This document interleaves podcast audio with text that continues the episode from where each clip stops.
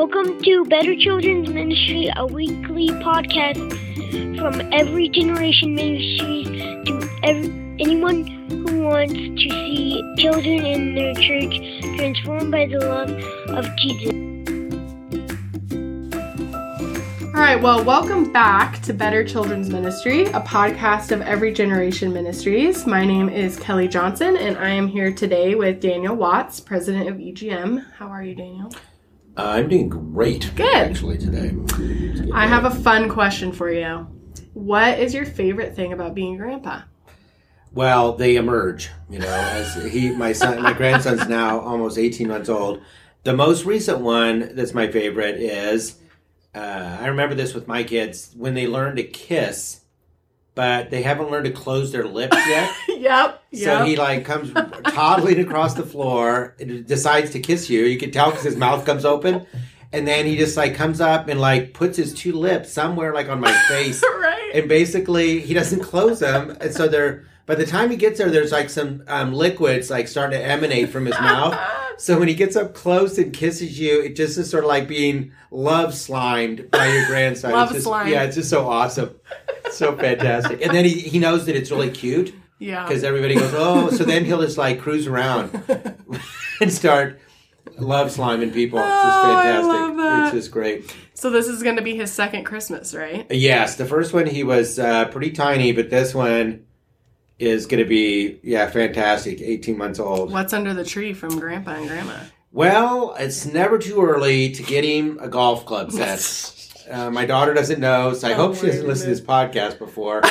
the the pro- it says three and up, but I'm going 18 months because Oh, you know you got to get started early on the golf course. yeah, so he's got a uh, golf clubs and also a fishing pole Oh, with those little magnetic fish you Yeah. get out of the bathtub. Try to so persuade him into hobbies, Yeah, particular I'm- hobbies. I'm totally open if you, whatever he wants to do, but I thought I'd you know you provide know, a little direction maybe. I love it. yeah, fantastic. All right, well, as we have mentioned in our last few episodes, we at EGM know that this holiday season is extremely hectic for children's ministry leaders. Likely, you guys are being called upon to serve at additional services and events. Uh, you might be leading a children's choir. You might be frantically trying to memorize the hand motions before this weekend. Maybe you're thinking through how you can teach the story of Jesus' birth in a new and creative way. Maybe you're just a faithful volunteer and you're trying to balance your time at home with time serving and all the holiday excitement. Um, there's just a lot going on. So, because of this, we want to encourage you directly from God's Word. We want to offer you guys wisdom to help you keep pressing on because the work you guys are doing is so important. EGM believes that those who serve in children's ministry are a lot more than babysitters and a lot more than childcare providers, which we know that you guys know. Uh, you are a leader who is making disciples. And so uh, we want to talk about other leaders who are making disciples in the Bible and um, some principles that we can glean from them. So today we're going to be looking at the connection in the Bible between a call to ministry and a call to prayer specifically. And we're going to look at the life of Paul. So, Daniel, can you give us a few examples of how prayer is part of Paul's leadership? All right, so I had this um, really amazing kind of um, epiphany, I would call it, like an awakening spiritually. Uh, years ago, uh, someone was teaching from Paul's calling in Acts, and I never really thought of it the way he talked about it. So that might be a good place for us to start. In Acts um, 9, when he's um, has the big incident on the road to Damascus. Right. If you have a red letter Bible, you see, you know, like where Jesus is talking. Right. And um, let me just read a few pas- uh, sections from this um, passage. Uh, he falls to the ground and heard a voice say to him in verse 4 of chapter 9, Saul, Saul, why do you persecute me? And then Saul says, Who are you, Lord? And then Jesus says, I am Jesus whom you are persecuting. Now get up and go into the city, and you will be told what to do. And then, if you um, look over in Acts 26, when Paul's talking about this um, calling, in chapter 26, verse 14, he says, We all fell to the ground, and I heard a voice saying to me in Aramaic, so now we'll get a little more detail. Saul, Saul, why do you persecute me? It is hard it is hard for you to kick against the goads. Then I asked, Who are you, Lord? I am Jesus whom you are persecuting. Now get up and stand on your feet. I've appeared to you to appoint you as a servant and as a witness of what you have seen of me and what I will show you. And then he goes on and talks about sending him to, to the Gentiles. And Paul's telling the story of his calling to King Agrippa when he's on trial at the end of Acts. So the perspective that was offered to me was, um, and you don't really think about this, when um, you talk to God and God talks to you, and then you rock, talk back to God, and then God talks back to you, and you have a conversation like that with God, we have a word for that, and it's prayer. Mm-hmm. But you don't really think of the calling narratives in the Bible as a prayer incident, but they actually are. And if you think about it, there's so many cases in the Bible where God has some sort of brief, I mean, brief conversation, sometimes longer, with leaders where it's actually a prayer incident of, of some kind, like with Moses at the burning bush. And Yeah. um, so I was starting to think about how um, when God calls us into ministry, it's a, a prayer moment where God impresses it on our heart to do something. And we usually speak back to Him, and maybe we have doubts and so on. And then God confirms that into our heart in some point. And um, so I was thinking about how prayer is a, a I mean, it's the a foundation of our ministry calling. And then if you look at the rest of Paul's life, I have just a few examples that I thought could be kind of cool to look at. In Acts 22, um, I'm going to kind of go backwards. He's um, in 22:17. He's um, it, getting ready to. Um,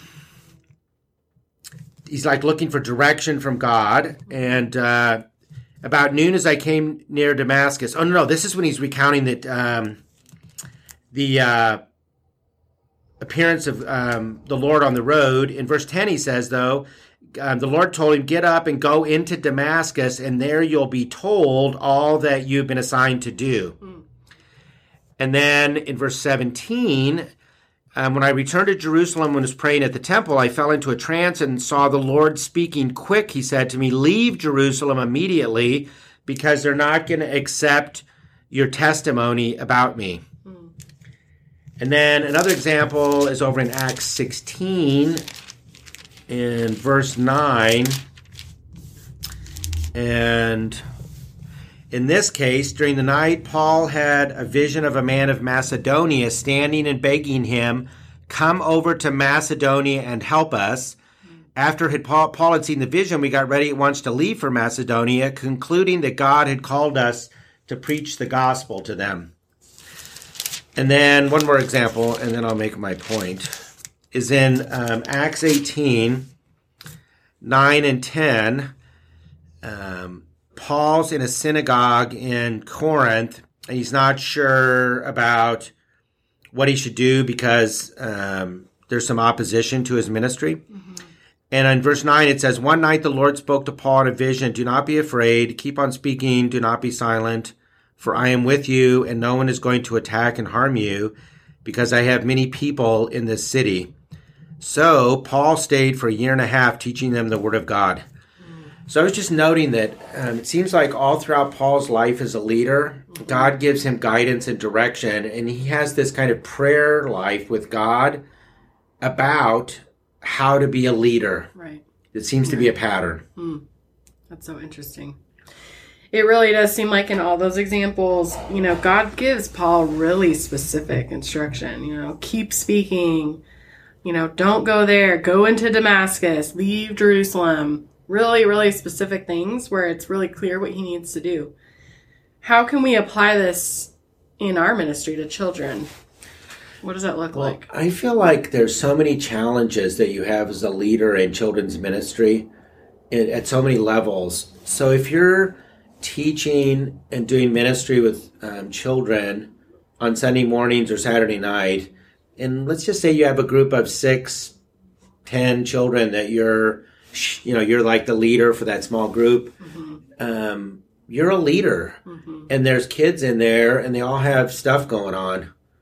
You know, sometimes we forget that we're so busy like doing our programs or whatever. We forget that they're real people with like real issues, Right. and they have challenges and problems, and and you need to be ministering to them. And God can give us this kind of guidance and leadership that He gave Paul, like what to say, Yeah. when to say it, when not to say anything, and listen. I've had that happen to me so many times where, because I, you know, I'm I speak and talk, and where I felt like really felt like God wanted me to shut up mm-hmm. and let the child talk and don't say anything until mm-hmm. you've listened to them and really listened and, and from your heart and really understand what's going on with the child. So that's like when you're leading a smaller group. If you're like leading a ministry in a church and you've got teachers that you're leading and you're trying to maybe get some more involved and so on and so forth, well, they all have stuff going on and and you have to have guidance from God about how to deal with all of them Yes. how to like motivate them, how to minister to them, how to. I remember one time we had a leader in church and she decided in her small group that when it came time to share about a challenge in her life, she had just gotten separated from her husband and she just hmm. like laid that all out on those kids. It was not okay. She hmm. started crying. It was like, I mean, it was genuine and God bless her, but it was way too much. They're not like a therapy group for you or something. And but then I had to like deal with that. But Yeah. she was in a really tender place in life, hurting. So you have to pray and ask God, what do I say to her exactly? Because I want to speak the truth, Yes. but I want to be loving. And there's a lot of situations like that that I think when you're leading a ministry, Yeah. you need guidance. Then if you're in a bigger church, you're like working with the senior pastor and people, Yeah. you, you need guidance from God about how to relate to them, how to present the ministry well to them, how to serve with them, be part of the overall church vision. I mm-hmm. just feel like in a children's ministry leadership role, there's so many places we need guidance, just like Paul. And what a relief, you know? For me, I'm like, gosh, what a relief. I can actually just ask God what to do instead of feeling this burden. Like, I have to know, you know, how to talk to a senior pastor and also how to talk to a two year old and also how to minister to the 18 year old kid who's trying to minister to the kids. I don't have to know all of that by myself, you know? I can talk to God Absolutely. and ask Him to help me, you know? That alone is just like, oh, Well, and so many. I mean, I know when I started serving as a children's pastor, I wasn't like I had studied eight years in children's pastor school. right. You're like, you know, Right. you're just like doing what you think you're supposed to do. I had a mentor and yeah. I had been trained and stuff, but there's always stuff to deal with it that's like it's like parenting almost like 1st time. There's just so many first time things you just don't know what to do. Yeah. And it's really so great to know that God knows everything about every situation and you can count on him. For me, especially the don't do stuff. Mm. So like I really love these stories because I feel like Paul might have been kind of a go getter kind of person Right. that he stops him and tells him, Yeah. "Don't do this. Stay there. Don't leave." Um, and so, to me, sometimes the biggest guidance I've got in prayer is to not do something or Yeah. postpone. Yeah. Even like, okay, another example is programming. Yeah. When is it time to like launch some big new, you know, summer program initiative? If you don't do it this summer, you got to wait. Mm-hmm. 12 months. Okay, waiting is not part of my vocabulary So usually. and 12 months, but you know, that maybe Yeah. you pray. And I actually did that once, Yeah. waited a whole year for something, Yeah. which I regret. But I mean, no, it's, no, really. I really felt like God leading me to, to do that. And so I think it's, we can take a lot of comfort in that. Absolutely. Okay, so I want to talk about another side of this coin too. Um, what does it look like to apply these principles when we face issues in ministry and we don't necessarily hear that specific direction? You know, when we have trouble with classroom discipline and we ask God what to do and we don't necessarily hear a specific answer from Him, or, you know, when there's a child in crisis their family's going through something, you know, and we're waiting to hear from the Lord and we don't necessarily hear anything. What what do we do? Okay, well, there's um, you know lots of ways to think about that. The thing that comes to my mind is when you think about Moses and Paul, you got you have a sense that they heard literally the voice of God. Yes. Verbally, Right. and it was in their ears. And then you read um, in Jonah chapter 1 the word of the Lord came to Jonah, son of Amittai. Hmm. But it doesn't say how. hmm But somehow he knew, and pretty compellingly, that he knew so Yeah. strongly that he decided to run away Yeah. that God wanted him to go to Nineveh. So I think um, sometimes God speaks to us in that still small voice that isn't audible. hmm I think actually that's the most common way that God's Mhm. spoken to me in my life. He's spoken to me through His Word, clearly. Yes. He speaks to me through other Christians. Um, he speaks to me through my pastor preaching. And and then one other thing, I hope this is understood, but sometimes I think the clearest guidance we get from God is none. Hmm. So if you have a big decision and you don't get some kind of guidance from God, hmm well, it's not like he couldn't give it. But apparently he chooses in some cases not to. So I have always had this notion that if you have a big decision to make, we should expect some big guidance from God, like some clear word from scripture, Mhm. some clear word from God's people, some really strong voice in your heart, Mhm. the vo- verbal, audible voice of God. But if you don't, some of the clearest guidance is no guidance at all, which means wait, Yeah. or maybe it's something you plan to do and, and God doesn't stop you and there's not a lot of guidance there. But if He wanted to stop you, He w- could make that clear to you. And maybe you should just carefully move forward and see how that unfolds. Um, so I think there's a lot of different ways that God speaks to us and gives us that kind of guidance. I guess I do believe that in the world of ministry and leadership, there's so many decisions that have to be made, so much, um, so many interactions with different kinds of people. Yeah. God gives you insight. I've had it happen to me so many times. I agree. Yeah. So Well, I'm thinking too, you know, um, last week we talked about, you had mentioned God cares more about who we are than what we do. And that's a really profound thought. And I think that um, in, in this situation, you know, we don't necessarily, if you feel like you're not hearing from the Lord, um, if you feel stuck, if you feel alone, like like he's not answering you, surround yourself by things that are going to shape who you are and help you to become more like God, you know? And um, like you said, he can speak to you through all of those different things. So I, I think that there's encouragement in knowing that um, if I'm not hearing the voice of the Lord, you know, there are people, there are um, his words that I can go to and at least um, help help that shape who I am becoming. Absolutely. And you know, just as you were talking, I remember twice in my life I've had dreams Mm-hmm. that were. One of them was right before a big board meeting we had, and we were making some enormous decision about to for the ministry. And I had a dream the night before. It was the most. Actually, that's probably the most powerful way God's ever spoken to me in my life. Wow. Was a dream Yeah. that I woke up uh, screaming. I was killed at the end of the dream from not um, seeking guidance from the Lord hmm. and running off on my own in the dream, and I ended up being killed. Wow. And I knew it was because I hadn't stopped to pray and ask God for guidance. And I hmm. woke up screaming, "Jesus, save me!" because I was being hmm. killed. Scared my wife badly. I can't even imagine. But I, it was such a it was such a word Yeah. for me from the Lord. And the next, it was on a Friday night, the Saturday board meeting. I shared that with the chairman of the board, and we decided to change the agenda. And we spent about two hours that morning praying hmm. because we felt like the Lord had communicated to us. You need to stop whatever you else you were planning to do, and pray and ask me for guidance mm-hmm. today because I'm going to mm-hmm. give it to you. It was really awesome, hmm. really powerful. I can't even imagine. Yeah, so God can communicate to us Yeah. about, and it's just not about any, you know, whatever stuff. It's about how we're serving Him. You know, when He calls us into ministry, it's in prayer, Mm-hmm. As I was talking about with Paul, and then He's you can count on Him to continue to do that Yes. over time Yes. as a leader, over the rest of your life as a leader. Right. So, what encouragement do you have for a leader who's listening and um, feeling convicted, feeling like, you know what, uh, my prayer life probably isn't what it should be? You know, I think there's a lot of um, guilt there on the prayer life front.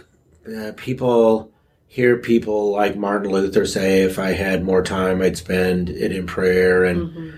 you know, uh, five hours a day in prayer. My father in law used to go every Saturday morning to the um, church and walk around the church while the children played in the church playground, and he would pray mm. for an hour, couple hours, depending for all the missionaries in the church and you know these people that are um, prayerful people like that it can make everybody else feel guilty i was totally intimidated to marry my wife because of her father was just like a spiritual mm-hmm. giant in my view mm-hmm. and he was genuinely i think what um, i would encourage people is I'm, I'm not talking about praying in a you know that traditional acts adoration and confession mm-hmm. and thanksgiving and supplication and that's a another whole life of prayer. I'm talking about we need help leading a ministry. Yeah. And there's a lot of motivation. There should be, because I know people listening all have stuff going on, especially at Christmas time. Yeah. You know, what do you do with the rowdy boy? What do you do right. with the mom? We didn't even talk about parents. Yeah. What do you do with parents who are, you know, make your life crazy as a children's pastor and there's the, God has answers to all those issues. I think what I'm talking about is creating life as a leader in prayer where you're asking God about your budget. Yeah.